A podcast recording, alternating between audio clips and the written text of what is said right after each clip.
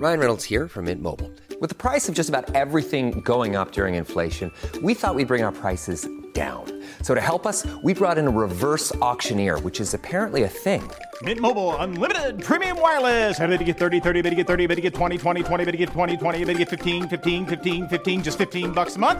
So, Give it a try at mintmobile.com slash switch.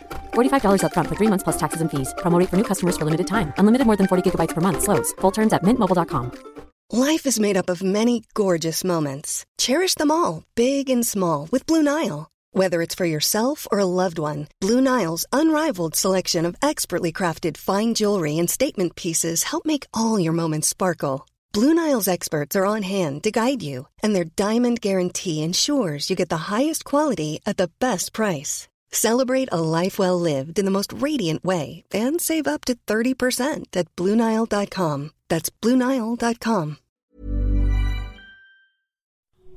Good evening. By pressing play, you've unlocked a door with the key of imagination. Beyond is another dimension, a dimension of sound, a dimension of mind. You're moving into a land of both shadow and substance, of things and ideas. Welcome to Agoraphobia. Hello, my pretties, and welcome to the Agora Podcast Network's spooktacular month of ghoulishly engaging content, celebrating the spirit of the Halloween season. So turn on all the lights, check all the closets and cupboards, look under all the beds, and continue, if you dare. In this, the penultimate episode of Agoraphobia 2017, we feature a coven of witch tales. In our first segment, Benjamin Jacobs, host of Wittenberg to Westphalia Wars of the Reformation, discusses Martin Luther's advice to posterity on how best to root out witchcraft through rather scatological strategies. Greetings. My name is Benjamin Jacobs. I am, usually, the host of Wittenberg to Westphalia, the Wars of the Reformation. But today, thanks to agoraphobia, I'm here to discuss Martin Luther and the witch trials of the early modern period. Ooh.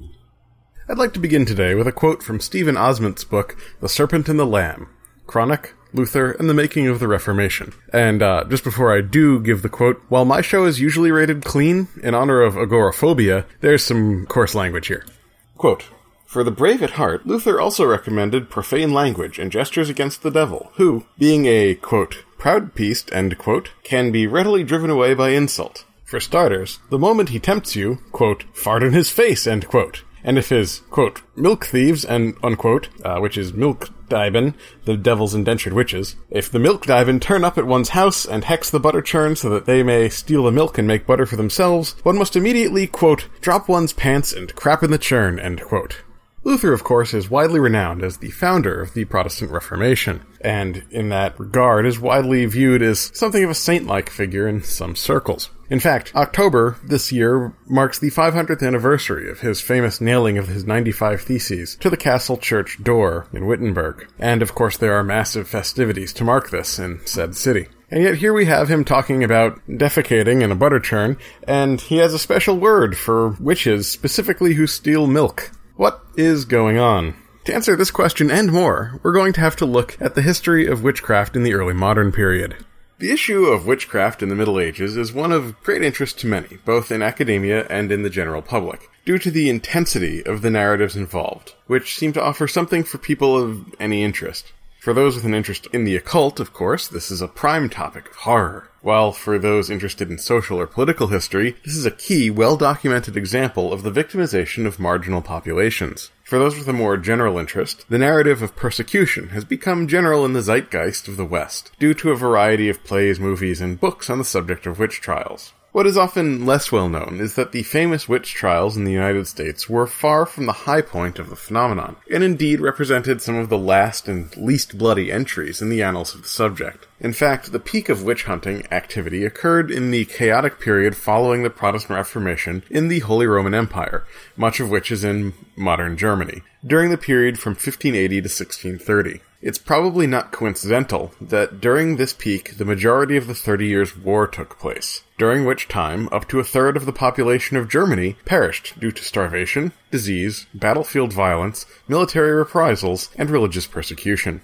This conflict was between the Protestant princes of Germany and their various Catholic allies, which included the Pope, and then the Catholic Holy Roman Emperor and his Protestant allies. This war was one of the first where the printing press was deployed for propaganda purposes. Both sides, Catholic and Protestant, tried to present their cause as one in which their belligerency was justified by the righteousness of their religion, in opposition to the polluted faith of their opponents. The resulting large volume of printed books, pamphlets, broadsheets, and posters were targeted at the increasingly powerful and literate middle and lower classes of Europe as the war demanded never before seen levels of taxation, requisition, supplies, and the conscription of men to serve in the massively expanded infantry armies of the day, the loyalty of the populace was more important than ever. This context makes engaging with the reality of witch trials exceedingly difficult. Suffice it to say that the Protestant printers did a very good job of portraying the Catholic authorities as bloodthirsty burners of heretics, a portrayal that has lasted, and which has come to color the popular view of the Catholic authorities of the Middle Ages. Since the Catholics were so happy to burn Protestants, by extension it is often assumed that they were also behind the burning of witches, and that this practice was common throughout the entire Middle Ages before there was a Protestant alternative to this Catholic brutality. The reality is that witch hunts were almost unheard of before 1400, that Catholics and Protestants were equally adept at burning witches, and that Protestants engaged in some pretty nasty anti-Catholic persecution themselves. Unpacking all of this is far too large a topic for this 10 minute segment, but let us focus on the place of witchcraft before 1400 in European society, and then get to the main topic for today Martin Luther and his fondness for defecating in butter churns.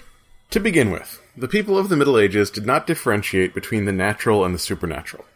Witches, magic, science, and religion were all part of the same worldview. In the absence of the critical tools of modern science, which are as much intellectual as they are physical, there was little if any separation between the supernatural and the natural as we think of it today.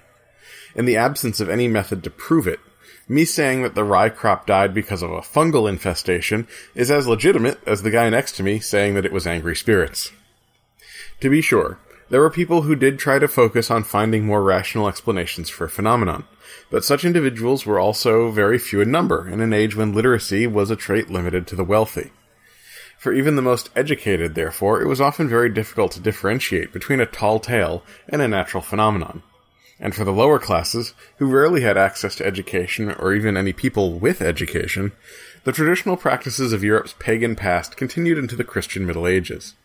The exact forms of what was and was not continued and why is a topic beyond the scope of this short segment, but suffice it to say that while the rationale of the rituals often changed from placating pagan spirits to placating Christian ones, the forms of the ritual often remained recognizably similar. If you wanted to ensure a good harvest, you would hire someone, be it a wise woman, a village elder, or the local priest. They would come say some mumbo jumbo, perform some ritual that may or may not have had some actual effect, and you were all set. Some of these practices had merit, and some were pu- pure gobbledygook. But the important thing was that the peasant felt somewhat less threatened by a hostile world beyond their comprehension. And to be fair, that is worth something. If I think that there is a one in four chance that my rye crop will die no matter what I do, how energetically am I going to plow? My work has a one in four chance of being completely wasted. And yet if I don't plow, there's a 100% chance that I won't have any rye to eat. Feeling in control allows a person to go about the daily routine of things that are controllable without suffering under the threat of existential angst. The views of the educated towards these traditional practices ran the gamut from winking acceptance to outright hostility, but it's worth saying that the Catholic Church hierarchy never condoned unorganized mob violence. The Church was always very keen to be seen as rational, and an aid in the organization of a prosperous and stable society. This was basically the mission statement of the Church in the Middle Ages. Indeed, for most of the Middle Ages, the official view of the Church was that most witches were straight up charlatans. They were certainly evil, but they were evil because they were taking advantage of the ignorance of simple people to extract money. In fact, belief in the existence of witchcraft was declared to be heretical in 786. Let me repeat that. Believing that witches had any power at all was considered a heresy. Witches were not in league with the devil, they were selling snake oil. As the Middle Ages matured, however, the Church expanded its organizational coherence and power, while also facing new and more dangerous threats to its intellectual monopoly. The declaration of the First Crusade by Pope Urban in 1097 set a new tone, whereby violence against those with differing beliefs was directly condoned.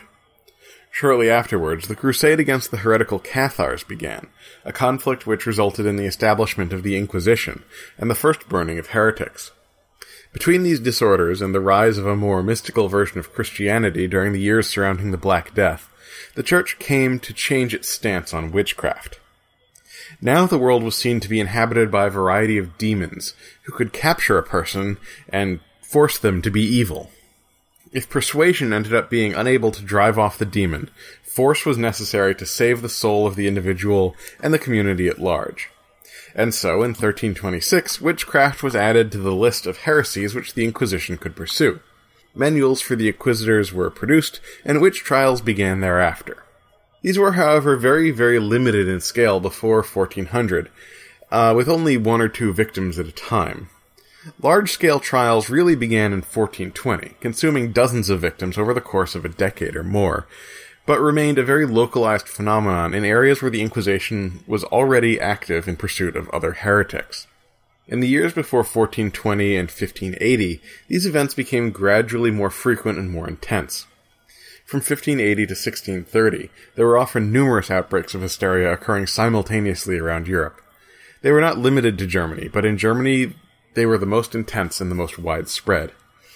They began to taper off after 1630. In 1635, the head of the Inquisition admitted that most of the witch trials had been in some way illegal and had not conformed to the proper legal procedures outlined in canon law.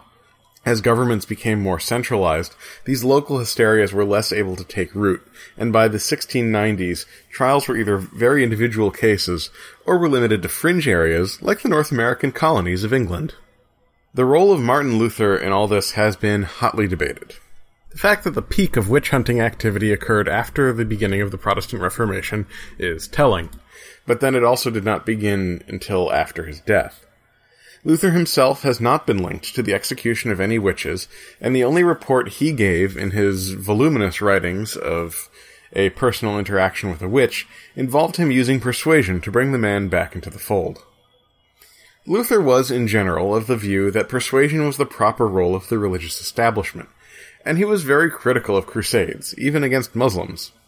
He was also a man of the German Renaissance, and strove most of his life to find a way to unify the humanism of the new way of thinking with the spiritual and mystical enlightenment which he found in his Reformed dogma.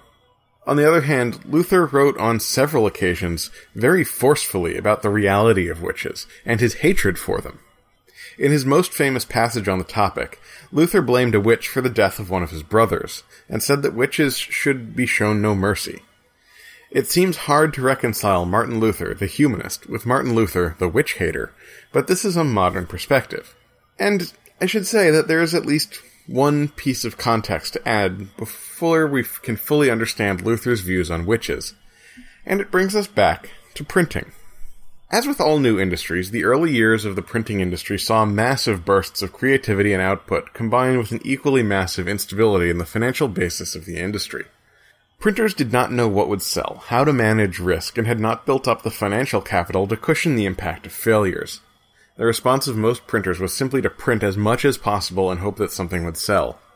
There was a proliferation of broadsheets, which were literally just single pieces of paper of printed text, which were just sold sheet by sheet in the marketplaces very cheaply.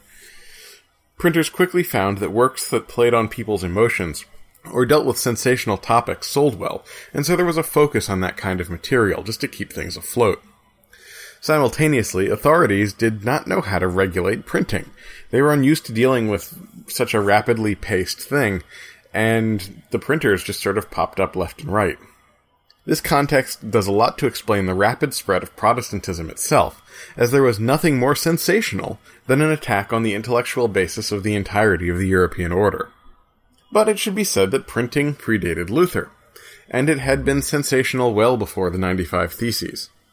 Before Protestantism emerged to dominate the headlines, printers focused on other sensational tales, including the republishing of tall tales and rumors. Of course, such stories included stories about the depredations of witches. The most popular and notorious books on the subject of witch hunting were published soon after the advent of the printing press in 1440, and the proliferation of stories on the topic fed a growing hysteria.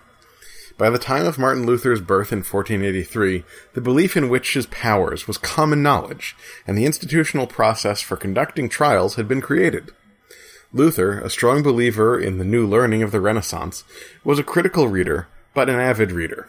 He was keen to pursue the reading of material that was not necessarily within the normal constraints of the old order, and there was nothing inherent in the stories of witchcraft which contradicted his worldview.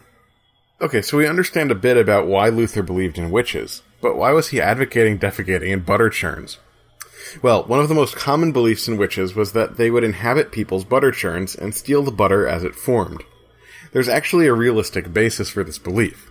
It turns out that to form butter, you need to agitate the milk so strongly that the membranes between the fat droplets in the milk break, allowing the fat to come together and condense out of the milk as butter.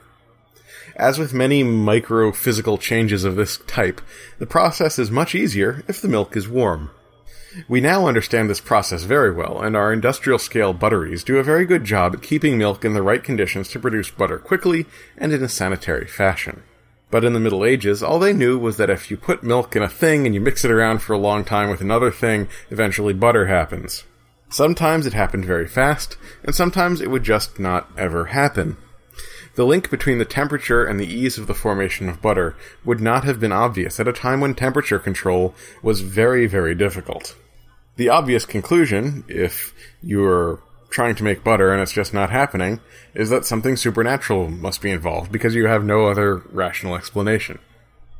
So if you're a person in the Middle Ages and you have a witch stealing your butter, how do you stop it? Well, you do things to drive the witch away. Luther's remedy was based on the idea of insulting the witch away with human excrement. One wonders what his wife thought of his remedy. More tragically, if this was the remedy tried by his parents to drive off their, their butter witch, the death of his brother might be easier to attribute to insanitary butter than to the supernatural. Luther himself lost several children, though of course it's impossible to link this to contaminated butter. We don't even have real proof that he did in fact defecate in the churn beyond his own say so, which might have just been rhetorical flair for all we know. Other folk remedies for butter witches were likely more benign. Blessings from priests and the use of herbs were common, but the most popular remedy in the records, as is often the case, actually does have a basis in reality recognizable to a modern reader. In this remedy, the person whose butter is being stolen would heat up a horseshoe or another metal object until it was red hot. Then they would plunge it into the butter. The hissing and bubbling of the milk scalding on the hot iron was supposed to be the sound of the witch being killed. Of course, from our perspective, tossing a red hot iron into cold milk will raise the temperature of the milk, which will make it much easier to rupture the membranes around the fat droplets and form butter. I would love to end on such an uplifting coda, but this is, after all, agoraphobia. The reality is that Martin Luther's writings on witches had a life far beyond that of their author. While Martin Luther himself never burned a witch, his reputation amongst his followers meant that all his writings became sources of ethical guidance, even his personal correspondences and the transcriptions of his drinking parties. These documents and the opinions he expressed directly to his inner circle gave support for the burning of witches. Protestant areas were just as guilty as Catholic areas of this hysteria, and Luther's writings were directly cited to support this activity. As Germany was racked with famine, plague, and violence, those who were cut off from the support of family were particularly vulnerable. Widows, orphans, the elderly, the poor, or those who were simply unpopular often had no one to speak up on their behalf. By the height of the trials, as many as four out of every five convicted witches was a woman, with the men often being relatives of the accused women. These spasms of hysteria may have killed as many as 60,000 people in particularly horrible ways. There are many lessons that can be drawn from the story of the witch trials, indeed, as many as the different motives that cause a person to look into them in the first place. For myself, the role of the printing press in the story is particularly intriguing. The uncontrolled and irresponsible printing of f- fiction as fact, playing on popular fears of those outside the mainstream of society, seems like a lesson worth pondering. The fact that Luther, a man with multiple doctorate degrees and possessed of a powerful mind, was amongst those duped by this outpouring of publication is certainly something that I find, dare I say, scary. Good evening, everyone. As a person with a very deep voice, I'm hired all the time for advertising campaigns. But a deep voice doesn't sell B2B, and advertising on the wrong platform doesn't sell B2B either. That's why, if you're a B2B marketer, you should use LinkedIn ads. LinkedIn has the targeting capabilities to help you reach the world's largest professional audience. That's right, over 70 million decision makers all in one place. All the big wigs, then medium wigs, also small wigs who are on the path to becoming big wigs. Okay, that's enough about wigs. LinkedIn ads allows you to focus on getting your B2B message to the right people. So, does that mean you should use ads on LinkedIn instead of hiring me, the man with the deepest voice in the world? Yes. Yes, it does. Get started today and see why LinkedIn is the place to be to be. We'll even give you a $100 credit on your next campaign. Go to linkedin.com slash results to claim your credit. That's linkedin.com slash results. Terms and conditions apply. If you're looking for plump lips that last, you need to know about Juvederm lip fillers. With Juvederm Volbella XC and Juvederm Ultra XC, your lip look, whether it's subtle or bold, can last up to one full year with optimal treatment and no additional maintenance. Find a licensed specialist and see if it's right for you at juvederm.com today. That's J U V E D E R M.com. Add fullness to lips in adults over 21 with Juvederm Volbella XC or Juvederm Ultra XC. Do not use if you have severe allergies or a history of severe allergic reactions, or if you're allergic to lidocaine or the proteins used in Juvederm. Tell your doctor if you have a history of scarring or taking medicines that decrease the body's immune response or that can prolong bleeding. Common side effects include injection site redness, swelling, pain, tenderness, firmness, lumps, bumps, bruising, discoloration, or itching. As with all fillers, there's a rare risk of unintentional injection into a blood vessel, which can cause vision abnormalities, blindness, stroke, temporary scabs, or scarring. For full important safety information, visit juvederm.com. Hey, I'm Ryan Reynolds. Recently, I asked Mint Mobile's legal team if big wireless companies are allowed to raise prices due to inflation. They said yes. And then when I asked if raising prices technically violates those onerous two year contracts, they said, What the f are you talking about, you insane Hollywood ass? F- So to recap, we're cutting the price of Mint Unlimited from $30 a month to just $15 a month. Give it a try at mintmobile.com slash switch. $45 upfront for three months plus taxes and fees. Promo rate for new customers for limited time. Unlimited more than 40 gigabytes per month. Slows. Full terms at mintmobile.com. Everyone.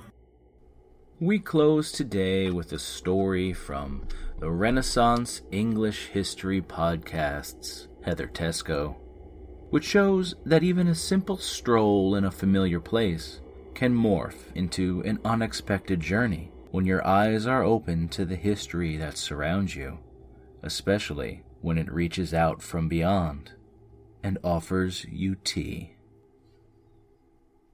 I want to tell you about a time when I was out hiking in Yorkshire. Now, if you know me from listening to me on the Renaissance English History podcast, you know that I love hiking along the coast near Scarborough and Whitby. But on this occasion, I was actually headed up past Harrogate to a little village called Knaresborough. It was a cold day. It already seemed really wintry considering it was only October. I left the station and I walked down to the 14th century castle where I poked around in the ruins for nearly an hour. I didn't notice that the sky was starting to turn an ominous shade of gray, even more gray than Yorkshire in October usually is, which is saying something. I headed back up towards the town and crossed the River Nidd when the sky opened up and it started pouring. I ran across the bridge looking for shelter and I couldn't find anything, and that is when I saw a light in the cave. It was surrounded by trees and forest, and the cave itself was very dark, but that light shone almost supernaturally. I had to go and check it out. Anyway, it was still pouring, I was soaking wet, and I figured that it would provide shelter if nothing else. So I stepped inside the empty cave and I looked for the light, which was still shining from the back. I wasn't the least bit afraid, though, and looking back on it, I suppose I should have been. I just felt this serene sense of calm and peace, like I was being led. As I walked back towards the light, which by now was clearly a fire with flames dancing, I could make out the silhouette of an old woman leaning over a kettle. Every part of her looked like the traditional picture of witches that I had seen in storybooks growing up. She had a crooked back, a crooked nose, warts, all of it. My brain wanted to run, but my feet were firmly planted on the ground. The woman looked up and made eye contact with me, and it sent a shiver down my spine. Hello there, Heather, she said. What? How did she know my name? I looked around thinking for a moment that there might be another Heather in the cave, but there was just me. Put your bag down and come and get warm by the fire, she said, trying to smile, but sort of looking slightly sinister in the process. I put down my bag, and as I started walking towards the fire and towards her enchanting eyes staring at me, I wondered what on earth I was doing. She scooped a mug into the kettle and then handed it to me. The liquid inside smelled good, almost like licorice and peppermint. Drink it, it will calm you, and sit down, she said. And so I sat on a rock and put the mug to my mouth, and I drank. You want to know who I am? she asked, and I nodded. I am Mother Shipton, and you are in my cave. Mother Shipton? I had heard of this very famous Yorkshire witch. I hadn't liked what I'd heard. I heard that she turned children into stone in her famous well because she couldn't have any children of her own. I must have looked scared because then she smiled. Oh, don't be so afraid, she said. I'm not going to hurt you and she leaned over and put her hand on my forehead. It was actually kind of soothing and comforting, and it made me feel like I was home. She handed me a warm woolen blanket, and as I started to dry off and warm up there in the fire, she told me her story. How her mother had been a young girl shunned by her village when she fell pregnant and she wouldn't say who the father was. She had found shelter in this cave and she gave birth to Mother Shipton all by herself. And Mother Shipton's real name was Ursula and her mother, Agatha, had scrounged around looking for berries and anything to support them for a couple of years before a local abbot took pity on them and placed Ursula with a family. Her mother, Agatha, went to a nunnery, and the two never saw each other again. Ursula looked wistful and sad at the thought of her poor unmarried mother banished because she got pregnant. I was quite intelligent, she said, but I'm very ugly, as you can see, and so I was teased. The children were horrible to me. She smiled suddenly, but I got my revenge. I played pranks. I did things I shouldn't have done in secret, and they started saying I was a witch because they couldn't understand it. I looked over at her, and her eyes danced. Not only was I smart, but I could also tell the future, she said. Even King Henry himself asked me for advice on his marital issues. Cardinal Wolsey said he would burn me, but he never did. I told him he wouldn't ever get inside York, and he didn't. She smiled again. Never underestimate the power of a woman, she said. We have a power that men don't understand, and it makes them fearful of us. But when we can use it and control it, why then there is no stopping us. I wanted to ask her if that was true, why she was still living in a cave, but I decided to hold my tongue. You know, I predicted the internet, she said, and this cave is England's oldest tourist attraction.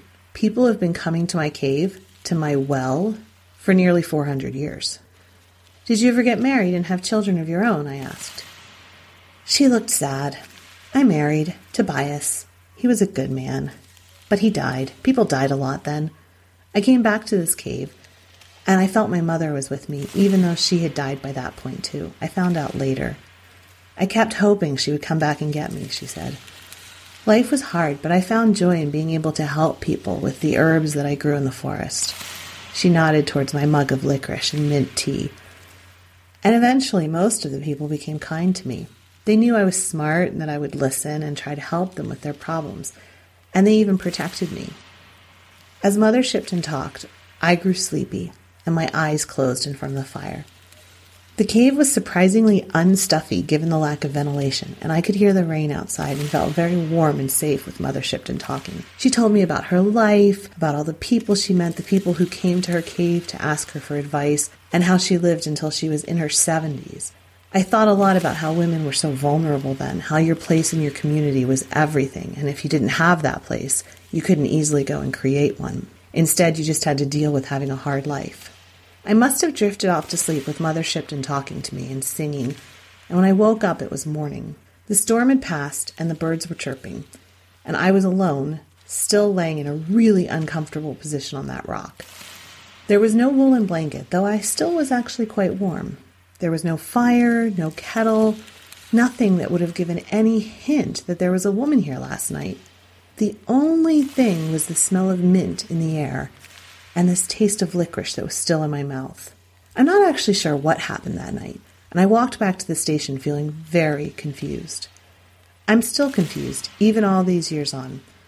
But even with that confusion, I carry part of Mother Shipton and that night with me. You can hear more about witches, ghosts, and other spooky encounters with headless Tudor women at englandcast.com, where I've added several of my Halloween episodes from years past.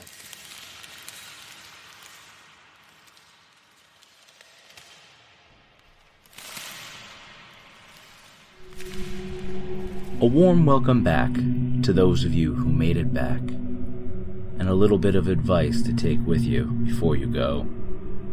Not all knowledge is safe, and some things you can't unhear. The smartest of you will count your blessings and stay clear of dark corners and dangerous downloads. But those of you more daring who laugh in the face of fear will undoubtedly be back, like a moth drawn to the flame, for the next installment of Agoraphobia.